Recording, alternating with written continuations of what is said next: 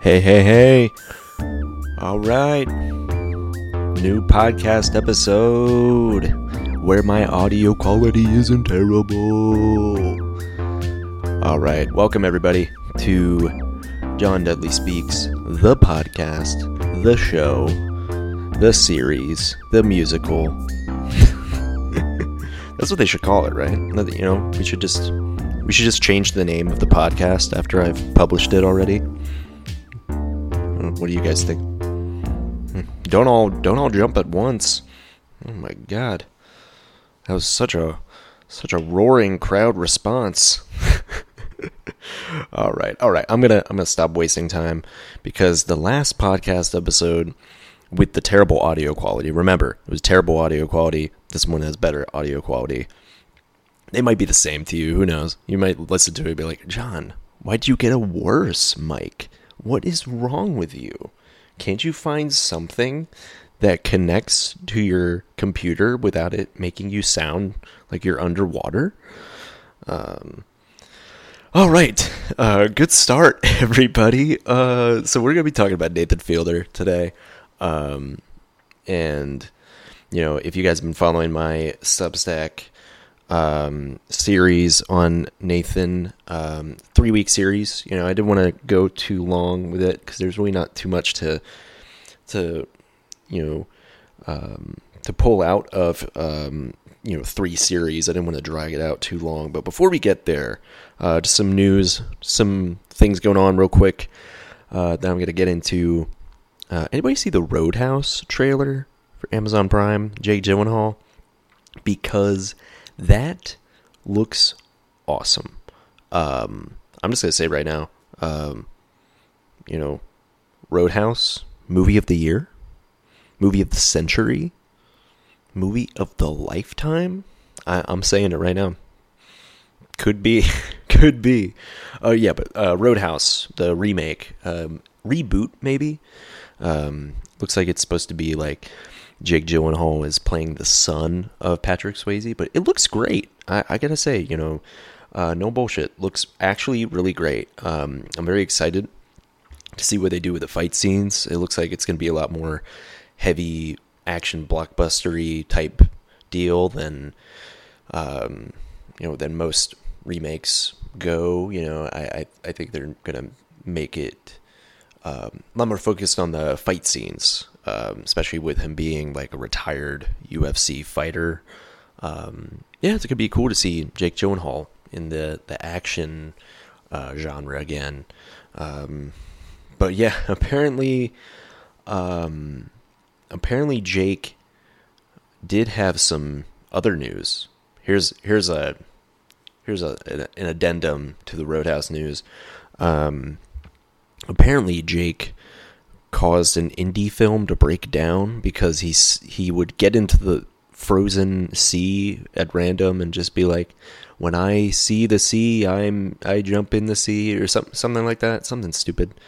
Uh, some you know he was trying to like demand the script be um be like changed and rewritten like half the time and yeah, and honestly, I hear that and I'm like, yeah, guy like Jake Gyllenhaal, that tracks.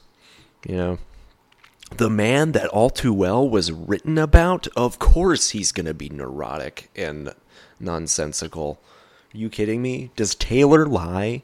Does Taylor Swift lie in her songs? No, no, of course not. Never. Not once.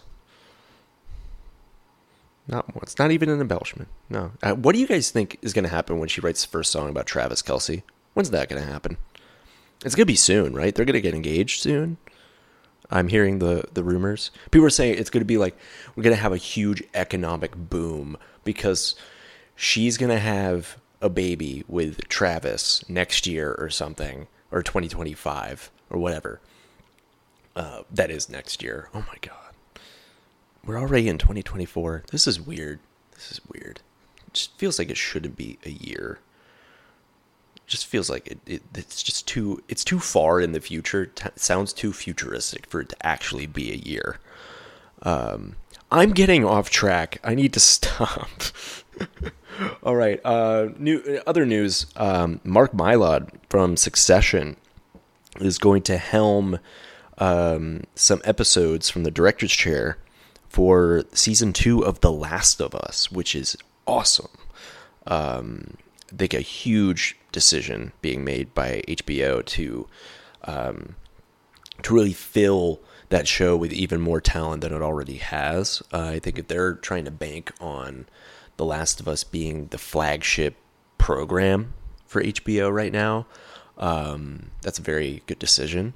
Um, you know, get some other heavy hitters in there. I heard Kate Herron, who directed Loki season one, is also going to be in, in the mix for The Last of Us.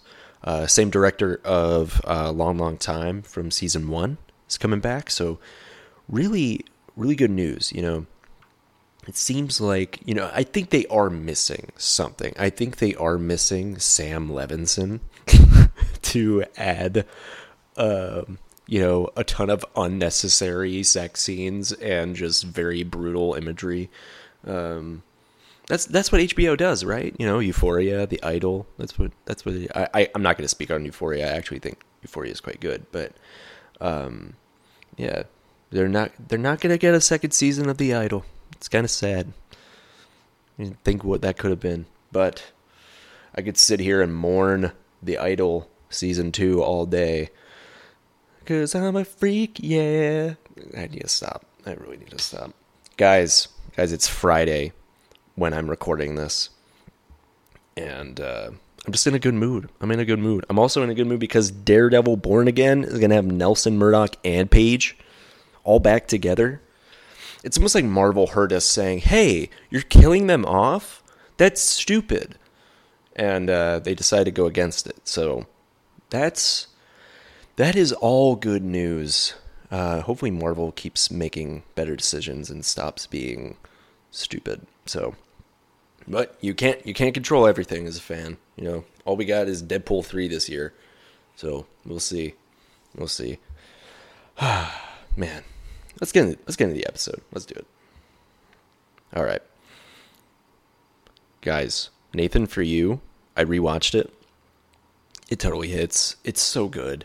Um, one of the aspects of self help comedy that I, I think can often be a little off putting is like the voice of it, but like I just love how like blatantly silly Nathan for you is.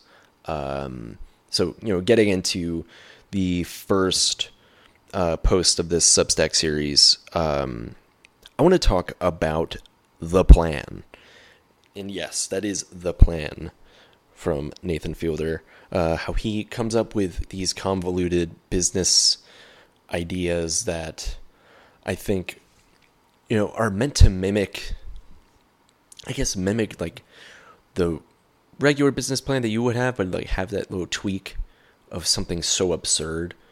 Um, I, I'm wondering out of all of them, what was the most insane one? You know, I watched four seasons in like two weeks, so I was just like, racing through them, trying to write about it, take some notes, and um, but you know, um, looking back on it, I, I would have to say the first, the first one that really like drove me up a wall was like how how is this any like how is this practical in any way how does this like make sense for a business decision this is clearly just a bit um was oh, what was it? The well, goat in the water, for sure.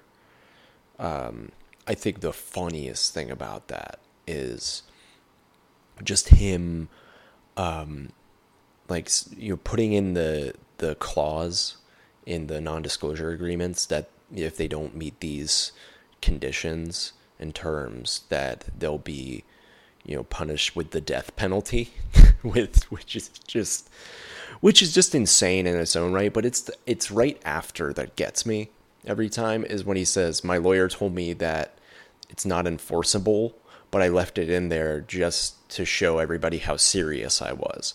Um, it's just I, I think that was the moment when I was watching this show where I was like oh so he's like th- this is just it's not just fully silly, but it's fully silly, but knows that it's fully silly. Because it, there, there's the first few episodes where it's uniformly like put together such a nice compact way.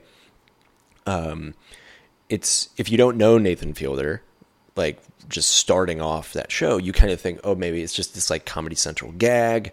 You know, it's it, it's not really highbrow or meant to be highbrow, but it um, it's just meant to have fun. But it was at that moment when I saw that that joke be played out in front of me, I was like, oh, so this is this is something else entirely. Like he's he he knows the bit that he's trying to pull off, and he also knows that we're gonna fall for it. And but he also doesn't realize how viral these kinds of things are gonna go. Um, and that's why I, I love the dumb Starbucks episode so much. Um, it's just like, how do you, how do you come up with something that um, silly without like just completely, you know, just being willing to be vulnerable and just come across as an asshole because you kind of do. Like at some point, you're going to end up, you know, if you're doing some kind of parody, someone's going to get offended, right? Um, which is like the, you know, the whole.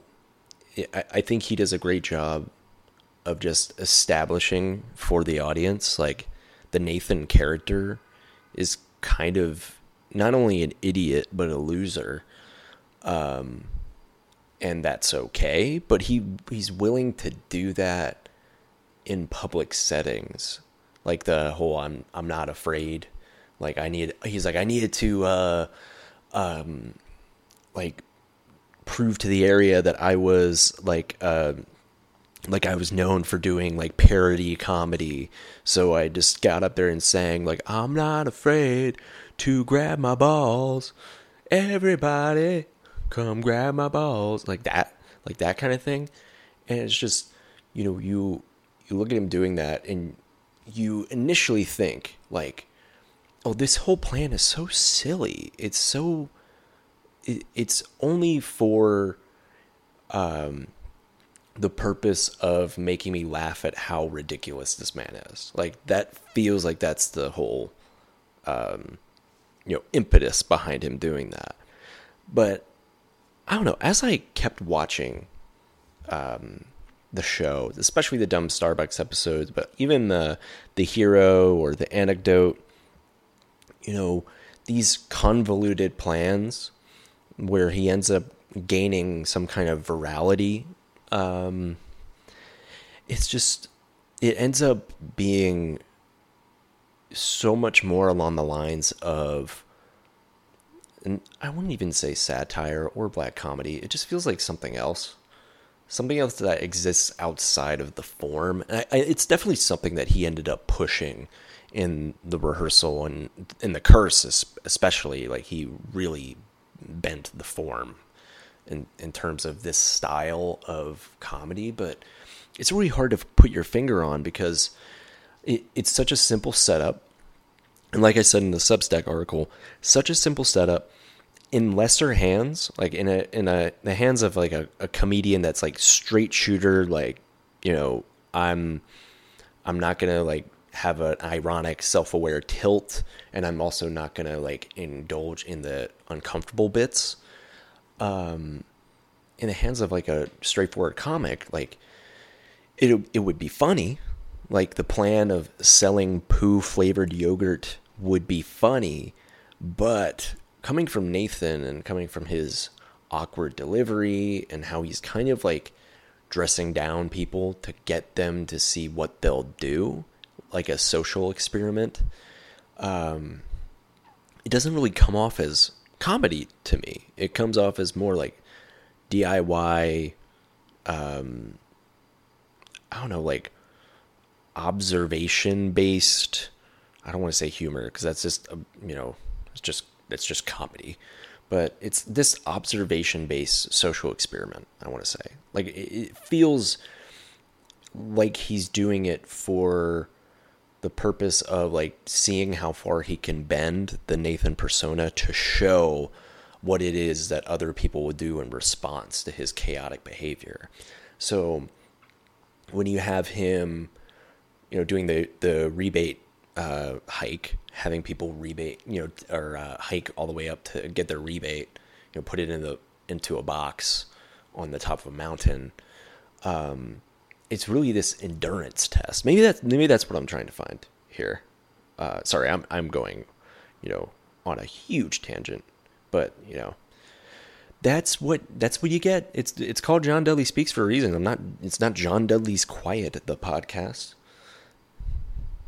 That was a bad joke. A bad joke. I'm gonna stop. I've been saying that. I've been saying that the entire podcast. I'm gonna stop, and then I keep on going. So you shouldn't trust me.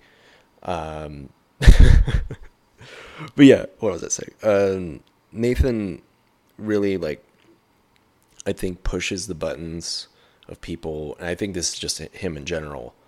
Um, pushes the buttons of people on purpose to elicit reactions. Like that's the whole setup. That's the whole idea for Nathan for you, especially. Um, and it just happens to fall into that space where some people might find this funny, some people might find this stupid, uh, or some people might just like genuinely be offended by it. Um, you know, there's some things I was watching in The Curse even where I was like, man, this is kind of like this kind of would be offensive to some people, or like Nathan for you, I can you know pick off of like five five different things that he does in the show that you show them to like a sample size, like get 20 people. I guarantee about 10 of those people will find it funny. Uh, 10 of those people would be like, why is he doing that? You know, that's, that's upsetting, you know? Uh, and I, I have heard in interviews that he, that's what he aims for is the polarizing aspect of it. Because if you can sit in that area of comedy, that's where like you're drawing the most reactions to it. Um, is when you're you're offending as much as you are like causing people to um, to hysterically laugh. You know, um, you know. I look at the like him replacing was it like the the failed idea that he did of you know uh, a kid is mourning his dog, so he gets a message beyond the grave to his to the kid, and it's from the dog, but the dog is um, voiced by an actor, um, and his voice just does not line up with. You know, obviously, any voice would not line up, but it's the, the kid. The kid's reaction is so funny but I could definitely see people looking at that like that's too far. You're playing with like an actual kid, or like the, um, or what is it like the the soundproof box for your children? So like when you go on vacation, you can have sex and you know put put your kids in a box so that you can enjoy yourselves and not have to worry about the kid. I was like, I could definitely see someone taking issue with him, you know, having you know full fledged group thing going on while there's a kid in there. Like it it's like so it borders on like so ridiculous that it's funny, but also so ridiculous that it's edgy. So he finds this like little balance between where the tone feels like like still positive because like it like it's okay this is happening because Nathan knows that the Nathan character is kind of a piece of shit. And I think it's that awareness that he has about himself and how he does this that makes Nathan for you such a potent watch, like especially on rewatch. Because when you're watching it at first, it's like very silly. Um, but like something like "I love you," the exchange when he does that, you watch that on a second time, and you're like, wait, that's not really played for a bit. Like that's it's kind of you know busting the facade a little bit of the Nathan character where he's you know drilling home this idea of like I want you to be connected to me like to the actress. Um and I also want you like the other actor to follow my lead. So I, I feel like he buttons these jokes really well. That's what he's always done really well. Um, but then it, it's so it's so unique how he's able to pull genuine feelings out of real people first of all um, and seeing how they reflect on his face too you know it's almost a precursor to the rehearsal and how he's able to draw that emotion out of someone um, when he draws that emotion out of someone it, it's almost like you think that the terrible Nathan character may have the capacity to change or may have the capacity to internalize what he felt and then operate on that in an effective way. Um, but I don't know. It, it, I think the point is that he, he won't because you know, this is not a narrative based show. He's not going to be like continuously seeking that. But there's little breadcrumbs of where he's genuinely trying to, like, this Nathan character is trying to find a connection. Um, so it blurs the lines between, like, is Nathan this guy or is he just playing this up? And you, you never know. I think that's the thing with, you know, the best art that you're to find is like, you're never to know for real. Um, and I think just the setup of it being a DIY business self help show from one of Canada's top business school grads, like it it comes off as this pastiche, you know, of those kinds of shows, um, of like parody, but it's really you strip that away from it, strip that element from it. Really, what do you have? You have pretty much what he did in the rehearsal and then what he flipped upside down in the curse. Um, and that's why I approached all three of these as like a three week series, is because each one feels like a specific art installation, right? You know, it feels like a how director, you know, Tarantino has what nine movies, and they make it a big deal about each one when it comes out.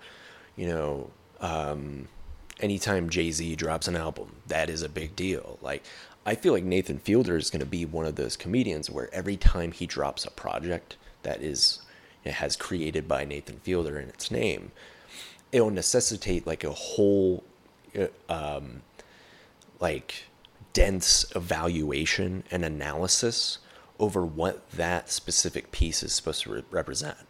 So, you know, take for instance um, you know, Jesse Armstrong, for instance, I think is a good, um, good television creator that is like a parallel to that. You know, you have Succession, which everybody for the last five years has been trying to understand. Like, what is the general point? What are we trying to say about these characters? And then that finale hits, and you're like, oh, that's it, right? But you can't really do that with a Nathan Fielder show because he doesn't extend it past like well, I guess Nathan for you he did. But with the rehearsal and with you know, with the curse to a larger extent, it's just like expanding these themes as much as they can into you know further ideas that invite the idea of symbolism into the conversation um, which I think is such a it's meant to be a deconstruction of television structure. Um, so like you know talking about um, talking about the the rehearsal. Um, I don't think he intended the rehearsal to be what it ended up being. Um, you know, I, I think human nature actually surprised him a lot, and you get to see that on his face a lot of the time in that. It becomes a learning experience for him, but I genuinely think he went into it thinking, oh, this would just be like Nathan for you, but dealing with personal life things, you know, dealing with, you know, telling uh, telling your significant other you're pregnant or something like that, like some kind of major life moment or milestone.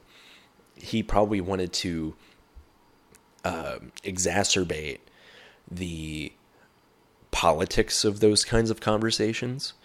Um, and I, I, really think it turned out in a way that I, I think changed his view on how his comedy and how his setups impact the lives of the other people. Um, like you see it when it comes to um, Angela, first and foremost.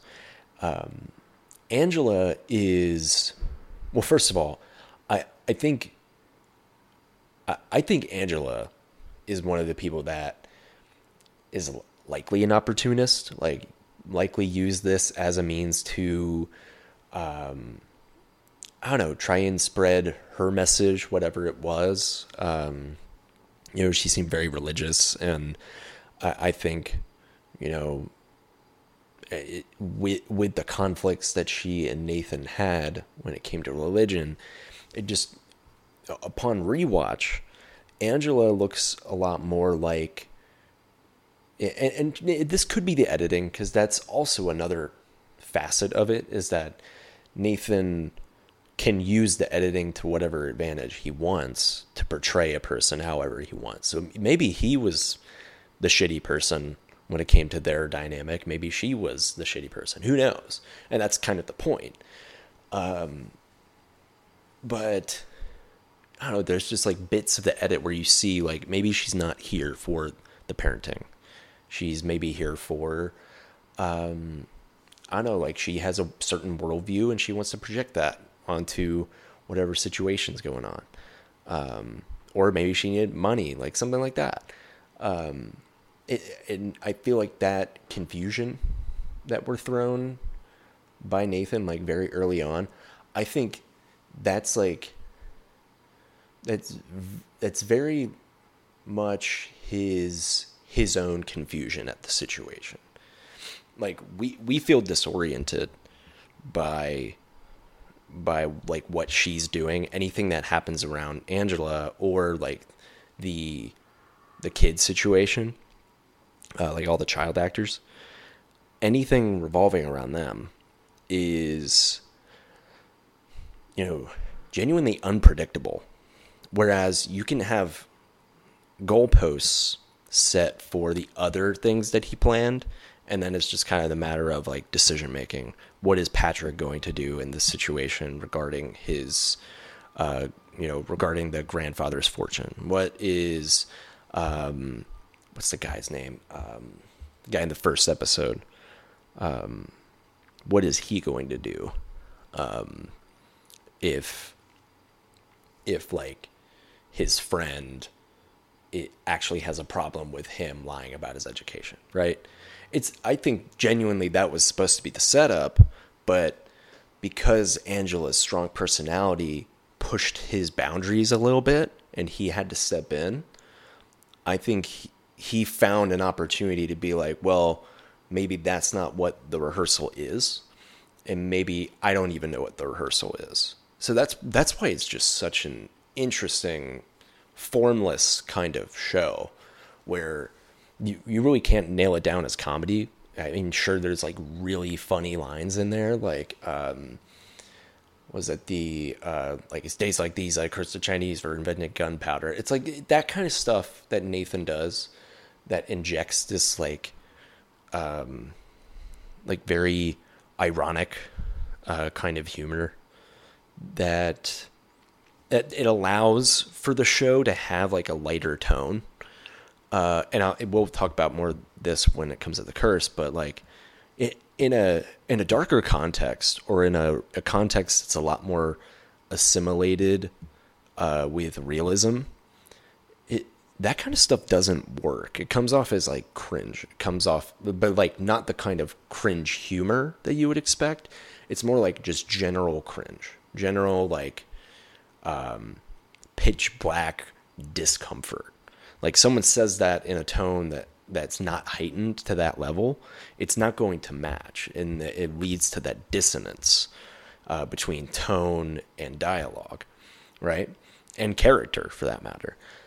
Um, but the rehearsal, he keeps that tone like very much the same as he did with Nathan for You because it was like, I, I believe at least, the intention was to make a Nathan for you, but for personal life stuff. Um, so that's why I think with it being so heightened, that's why I think the emotional things that happen in the show end up hitting so hard and feel so ridiculous at the same time. Like, you know, you can't forecast that one of the child actors is going to grow to um, think that you're uh, his father. Like you, you can't predict something like that. You can predict like what maybe like a business owner is going to respond to. Like you could do like a whole web of like if I if I propose this, this is what their reactions could be, and then the whatever the unpredictability lies in like the decisions that come after. Like that's where the that's where the comedy thrives. That's the show. But in the rehearsal, he, he's dealing with so much more abstract feelings so you really can't predict how humans are going to handle particular conversations because it's not in our nature to all be uniform on something that has to do with our personal lives. All of us are going to have so many worldviews and core beliefs that we're throwing back into our own perception of what's happening in our personal lives. So it's not as like black and white as like a business decision.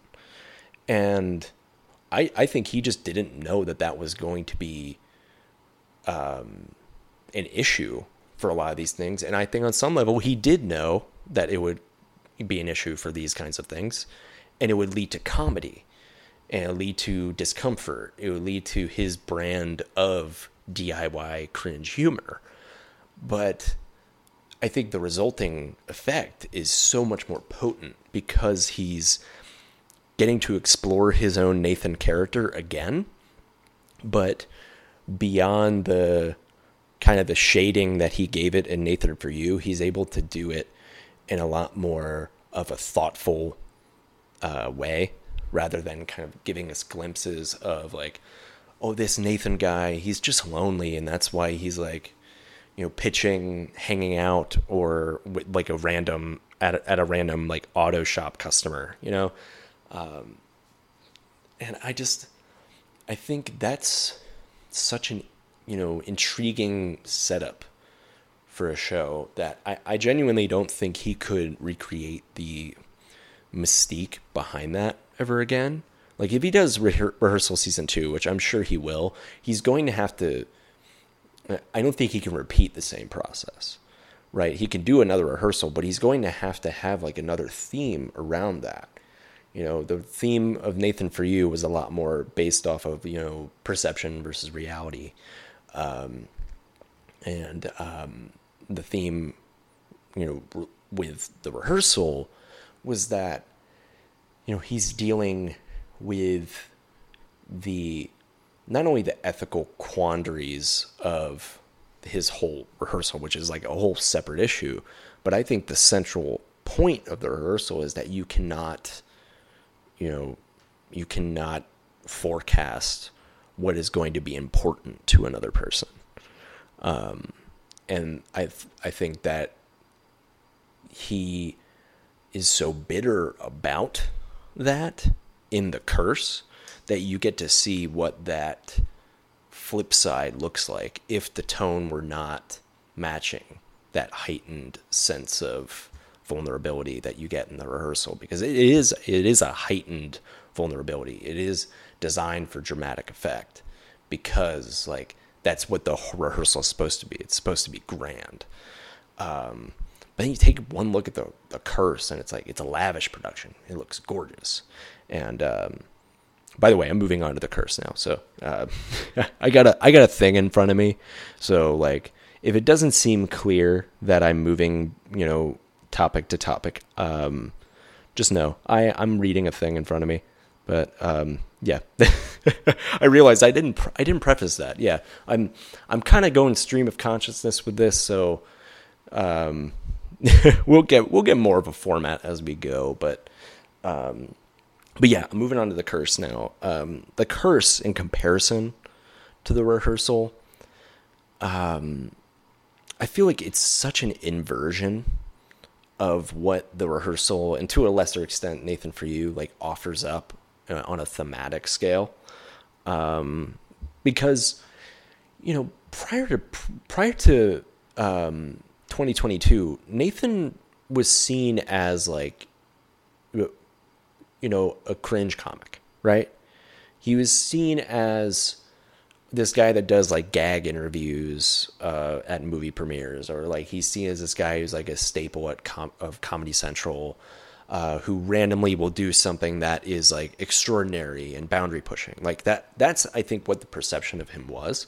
But I think that perception really changed after the rehearsal was able to, like, I- extremely un like unbalance what the form is when it comes to like a DIY um, reality based kind of type of show. Like it's not really reality based. There's so many narrative ele- elements to it, um, but they're all under the guise of this self help um, aesthetic and self help, um, you know, uh, setup basically. But like when you hit the curse, it's a narrative base, but I feel like there he still throws reality based elements into the fold even though the, these are all actors whereas like the other two definitely not actors throughout the whole the whole thing but um, it's like this blurring that um, I feel like is the opposite of jury duty. Like jury duty great show by the way.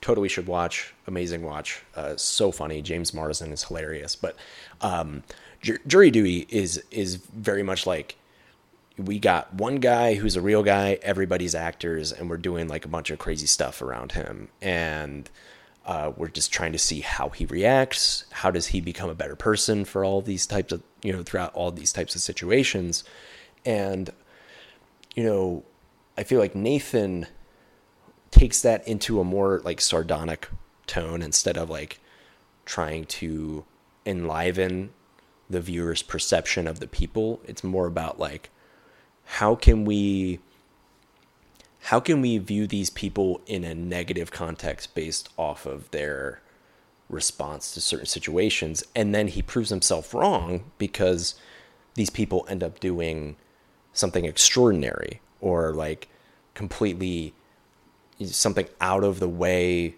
that they you know didn't expect producers didn't expect and it counterbalances his whole you know approach to try and expose people for doing negative things.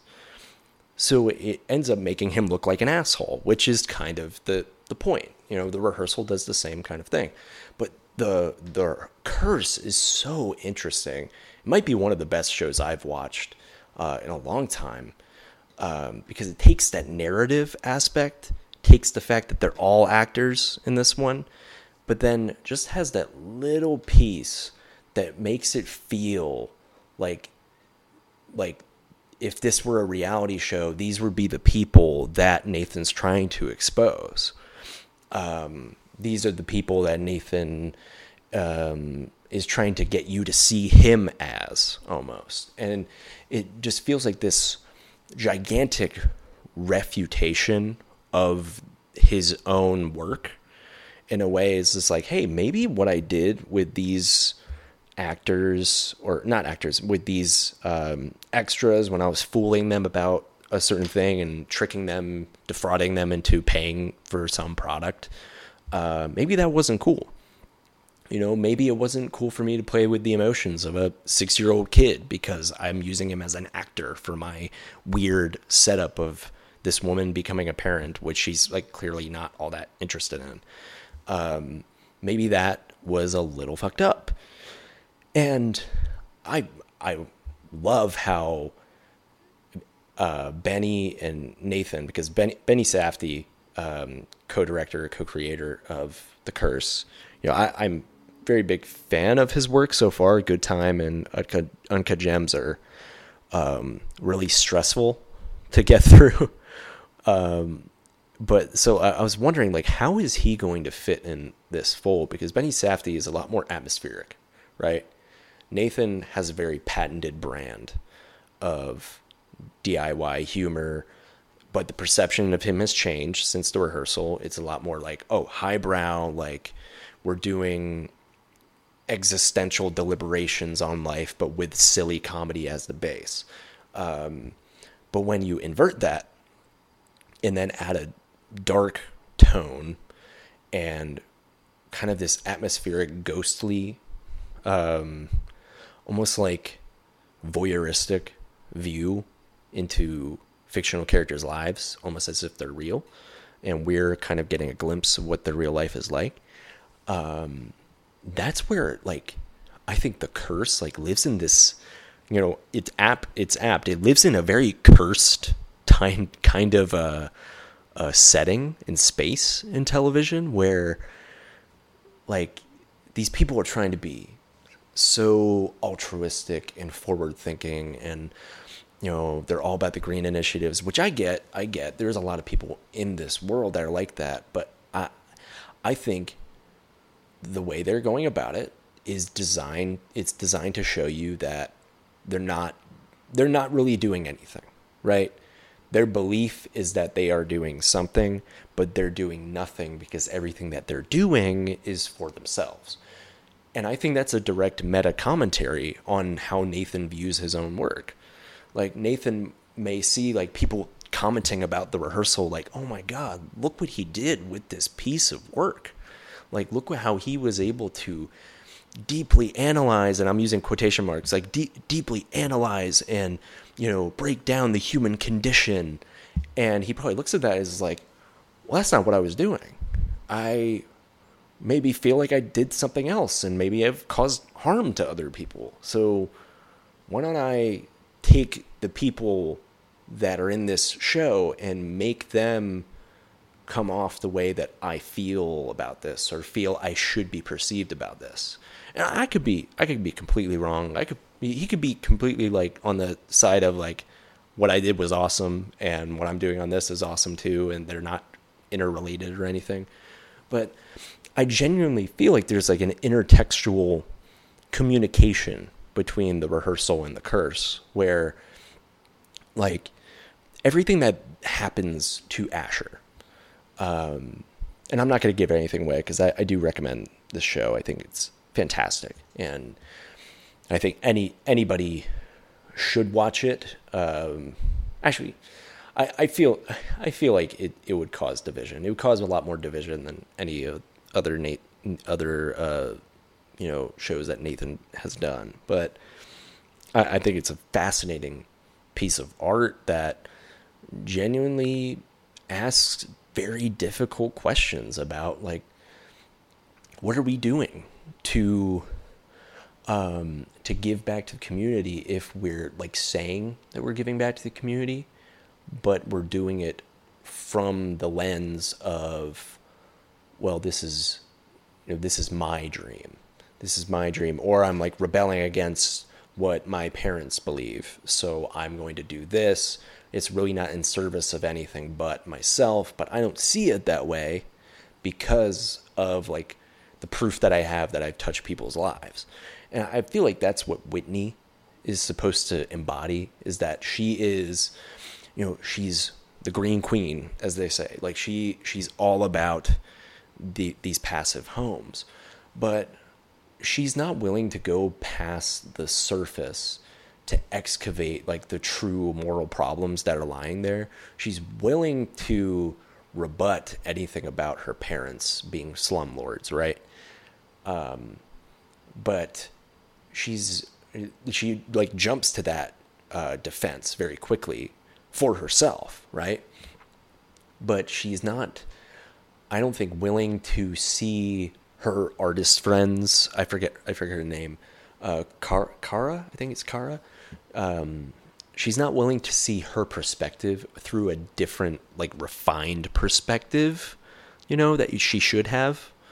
It's more like she sees her like Kara Kara's art and perspective on art and how it should be used within the community as like this attack on her and her artistry and her way of trying to progress the area forward. She sees it as this like well, if you're not going to, you know, position yourself, um, you know, position your art and your release of art to the public of this area or to my homes or whatever, if you're not going to like sanction it in a way that works with my vision, and like then, then I think that you're at odds with me, basically. And, I, and she more or less says that in the show.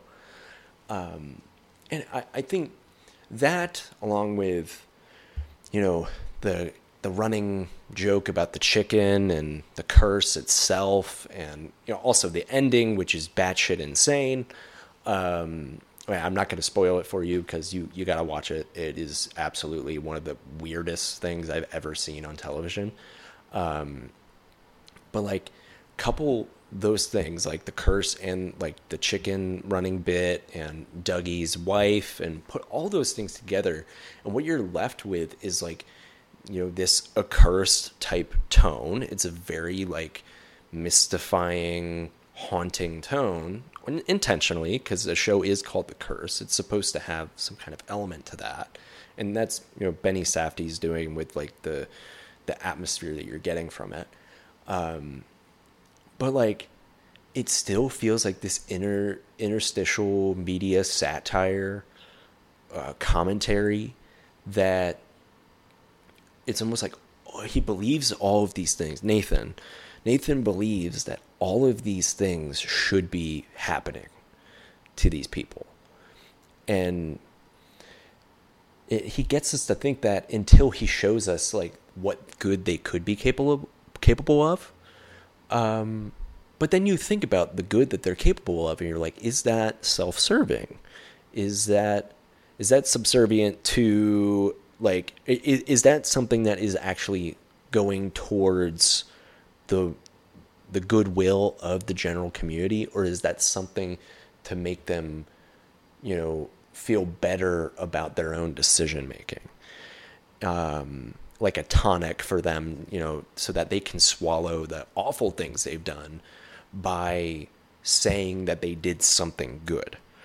And that's where I think the show really thrives the most is because like yeah, sure you can you can go the extra mile like Nathan's trying to like make a point with, you know, his you know, micro penis or whatever, like, you know, and they're they're trying to make a point about like yeah, he's shining the light on himself. He doesn't think he's all that great. Everybody's, you know, he saying he's he's the best comedian of his generation when it comes to this style, but he doesn't think that same thing. That's like on a general broad level. But I think when you cobble all of the um, you know, the chicken illusions and the um, you know, the stuff with Nala uh, the stuff with Dougie when it came to like how he lost his wife and uh, just his inner torment um, and his belief in curses as well. Um, you, you get to this like supernatural plane in the show that I feel like is meant to like communicate to us what Nathan's worldview is on like karmic balance. So I, I think because of all this negativity thrown towards Whitney and Asher, like they're trying their best to do the best for the people around them. Like like Nathan maybe has that intention in Nathan for you in the rehearsal. He's he's doing something for entertainment, but also doing it for maybe trying to bring the good out of other people to show that he's like his type of person that he's portraying is bad. Um, like the curse takes just that spotlight um, that he gives himself in those two shows, and then just says, "What if the universe like reclaimed all of that, you know, that feigned positive energy that you gave out to other people that you felt good about?" but maybe necessarily like they could have they could have taken what you did as offensive or as cruel as self-serving and it's just like it's it's almost like Nathan believes like oh I'm I'm deserving of this kind of payback or haunting because of um, my inability to see past um, my own needs, which is entertainment. Um, it's it's so interesting. It, it's there's so much I could talk about this for for a long time. You know that. Uh, oh my God, we're already at 50 minutes. But but yeah, that's and first of all, or not first of all, because I've been talking forever. Um, last but not least, Emma Stone, Oscar winner Emma Stone. Everyone like, do I even need to say it? She's amazing in The Curse. Like it, it I, I've I, I have to I have to watch that Chris Nolan interview with Nathan and Benny because I know they do talk about Emma Stone at some point, but um, Emma Stone is just like just uh, marvelous um, in how, the depths that she goes to prove to people that like she is kind of a terrible person. Um, not Emma Stone, her character. You probably knew that, but just the way I phrased it, it made it seem like, oh, like Emma Stone's bad. No, no, Emma Stone's great. Um, but yeah, it's just very um, a very complicated show, very complicated person that Nathan Fielder is, and I I think this is just we're we're just gonna see him um, continue to um, like hit on these very dense themes with different formatting for them. So like I'm not even sure the next thing that he does is a, is a television show. I'm not even sure it could, sure it could be a movie. Like he could literally he did that podcast with uh, um, what's her name from uh, I think Maddie from Euphoria. Like anything that he touches at this point in his career, uh, he can he can subvert the form in a way where people are going to watch it and gain some kind of meaning from it. So that doesn't mean he has to actually like stay within the medium. So I'm very interested to you know excited especially uh, to see what he does next. Uh, I'm sure the rehearsal season two is going to be coming soon, but uh, whatever he does outside of that purview, um, uh, and Nathan or uh, and Benny Safdie for that matter too, uh, whatever they do outside of that purview, it could be very, um, could very be very polarizing, even more so than this, depending on whatever subject they're trying to hint at, whatever satire they're trying to hit themselves with. Um, it'll definitely it'll definitely be funny. But all right, I'm I'm gonna I'm gonna move on before we before we run out of time. Um, let's see. Am I gonna do a line delivery of the week? My my line delivery of the week was probably. You guys can look this up. I tried doing it last time on the you on YouTube. Maybe wait wait wait. I'll try it. I'll try it this time. See if I can get my mic to. Let's see.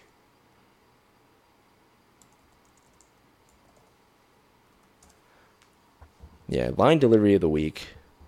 Um, uh, you just you guys just look it up, but I can't find a good clip of it. But uh, it's when Nathan says to the medium, or um, to like the realtor that he's gonna make a ghost realtor. He says, uh, "Wait, a ghost choked you in Switzerland?" Just kills me every time because you can tell he had no idea that was going to be said and he breaks a little character in that moment and it's fantastic. So uh, yeah yeah. Look up look up uh, ghost realtor uh, nathan for you and you'll you'll find some of the funniest things you've ever seen. Um, highly recommend. But speaking of recommendations before we before we hang up um, i got a rec i got a few recs here but um, got a rec from a friend of mine. Uh, she's been uh, she's been ecstatic about this one. I think she finished it all already, but I'm on the first episode. But the Brothers Sun um, is brilliant, uh, starring Michelle Yeoh, Oscar winner. Um, you know, it's this combination of slick, quirky, you know, sappy. Uh, it's like a lot of comedy, but also action and a little stylized, um, uh, kind of uh, tone and setup. It's just it's very consistently entertaining. Um, it's just fun. I you know TV just we need to get back to an era where there's like a show that comes out and we're like, hey, that was a lot of fun, wasn't it? Like, yeah, I, I just feel like a lot of shows are trying to be everything, uh, especially in the post Disney Plus era. Every everybody's trying to like swing for the fences for that next big thing. Uh, ever since you know Game of Thrones ended too, like there's always that that big, um, just play to get the the new big streamer, uh, uh, like a, a, winning comedy or a winning, um, like a, a, winning drama or something, whatever. Um, but yeah, the Brothers Sun is just it's just it's just a good show. It's just a very well produced, well made show with excellent fight choreography, um, great acting. It's really funny. Um, it's got a nice goofy uh, aura about it, but also like it gets serious when it needs to. It's got that mob feel to it. Uh, and Michelle Yeoh kicks ass. So yeah, highly recommend this show. It's fantastic. Um, and then last but not least, not last but not least, I got two more recs. Uh, the TED show is is fucking great. Um, I didn't think I'd be saying that, but it, it is fucking great. Oh my god. Uh, I mean, was was Seth saving his best jokes for this? Because like, there's some jokes in here that I was rolling on the floor laughing. I'm like, you know, this is just as good as like Prime Area, Prime Era Family Guy, and it's kind of like this is exactly what I would expect a live action Family Guy to be like. So, um, yeah, I I highly recommend it. Ted is great. Please go give it a, uh, a stream. Um, support the Ted Hive. Ted fans unite. Ted Two was terrible though. Like, don't watch Ted Two unless I, I'll I'll watch it again. I'll watch it just for the F. Scott Fitzgerald joke because that that that joke still kills. Um, but then last recommendation, um, you know me, I'm a Marvel guy. Uh, Echo, uh, it's good. I'm only one ep- one episode in. It's interesting uh, how they were able to make this. It seems like it was edited to pieces. Uh, it's a little wobbly. Um, but has that rugged street level Marvel feel to it. So uh, I'm sure it's going to get back up on its feet, and you know it'll have those starts and stops. I'm sure, um, especially because you you know this is a show that was probably going to be um, basically. Like I think Marvel was going to get rid of it completely, and here it is. And you know all five episodes. Uh, I'm sure they cut down one of them because um, you know budget concerns and didn't have enough like um, you know it, it, didn't have enough connectivity or something like that like the marvel is in shambles right now so it's really hard to tell what their decision making is like is based out of but all i can say about that is echo is a good show um, you should watch it give it a chance and it and it's separate from a lot of the Marvel stuff. So you you'll be able to watch this and be like, oh, like so that's that's Hawkeye, cool that's Daredevil, cool, Wilson Fisk, whatever. Like, you know. And honestly, if you watch that and you're like, screw this, I don't want to watch all these characters, watch Daredevil again. Because that show kicks ass. Um, one of the best of that Netflix era. I am getting off track again, sorry. Uh, two skips, two skips, and then we'll then we'll hang up. Um, so speaking of Marvel, um, what if um, it's got some hits. I'll say the Die Hard episode was really fun, but it's just like there's some really bad writing in it. Like the animation also just looks weird. Um, I've I've heard other uh, podcasters say this online, like you know they just can't watch it because the the animation style is just so like when it comes to the people they look odd when they're talking or when they're moving and and I get that. Um, it's not a very well designed show. Um, and like I liked What If season 1 for the most part. I just thought it fell short in terms of writing and pacing because it's all 20 minute episodes, right? Um, but What If season 2 just really did not do it for me. Um, I I've heard other people really like it, and you know, teach their own for sure if if you if you guys like it, you watching might have a completely different opinion. Um, and, and that's totally fine. That's totally cool. Like I get why I get why people would really like this actually. Like I just was not into it. Um, the Sakaar stuff, like that Sakaar episode was really cool with but that was that was like a leftover from last season. But then, you know, um like it's just it throws me off when they do voice actors for like characters that are in universe and it's just like it it's not the same guy in the live action. Like I ho- I'm hoping Marvel can kind of rectify that a little bit more. They're just using Tony Stark so much. And it's like, yeah, we know that's not RDJ. Uh, just like, can we get rid of the Tony Stark connection? Try it. Like, we just try keep keep going back to 2012 Iron Man all the time.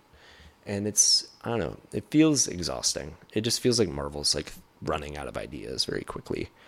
Um, not me uh, criticizing Marvel right after I praised it, but you know, it, that, I think that shows you the state of flux they're in right now. Uh, but then, last but not least, um, Scott Pilgrim takes off. I watched the anime.